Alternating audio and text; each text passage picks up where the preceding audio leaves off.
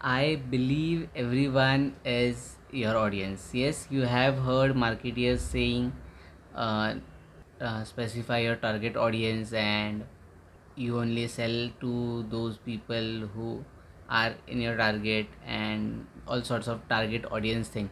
But uh, I just have another perspective about it, and that's what I'll tell you about in today's video after this intro. Hey, hello, and welcome back to a Vision into Reality podcast, a podcast where I share information on how graphics, branding, and social media marketing can help you scale your business. Hey, I'm Harshad, a graphic designer on a mission to connect with small scale businesses, home based businesses, startups, NGOs, and whoever who wants to use social media to scale their reach. This episode is a extract of a YouTube video from the channel A Vision into Reality. So, this uh, idea just came to my mind. If you had a specific set of audience, what does that means? Or uh, target audience or target customers? What would that mean? That would mean that your business would be limited to those many people only.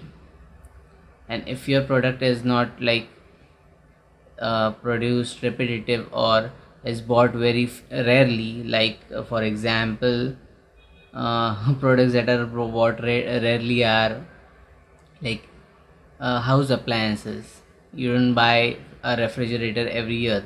So if that's the case you would have hard time uh, to keep up with the what do you call it the business keep up the business.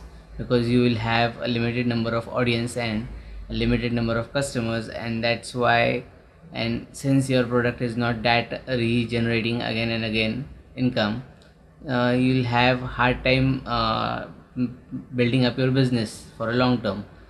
So that's the drawback of having a limited audience like targeting a limited audience. But yes you need to have you need to have a specific set of audience that you your product will uh, resonate with at the initial stages. Like for example i'll tell you. Initially facebook was for youngsters.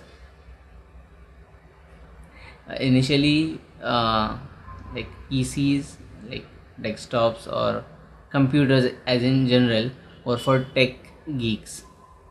But now everyone is using it like even my mom is on facebook. So it's not a youngsters thing anymore. But first when you need to uh, enter the uh, market as a brand or as a business you need to focus on the customers that are target initially. And once it gains momentum uh, you will be on every like you'll be covering the major chunk of the uh, what do you call it the customer base. The to this point just came to my mind when i was traveling today that everyone is on facebook. Like uh, how can facebook have a specific set of audience? Does it has a specific set of audience? No. Then why should other businesses have? And this was what i came up with uh, like the idea was uh, you need specific audience to start with because uh, those are the earlier adopters and then it clicked to me that the bell curve about the adoption of uh, technical adoption of any product rather. Uh, initially you should set to reach the 15% who are actually interested in trying out your product who will who would be actually interested in buying uh, trying out your product buying your product investing in your product initial stages. And then it can go uh, if that catches up the next uh, 33% of those who try things after people other people have tried join in and then other 33% of people who are just following the masses join in and then the lactors like those who are not are just using it because it is available like my mom. So this was just an uh, idea that came to my mind and i thought of uh, talking it to the camera.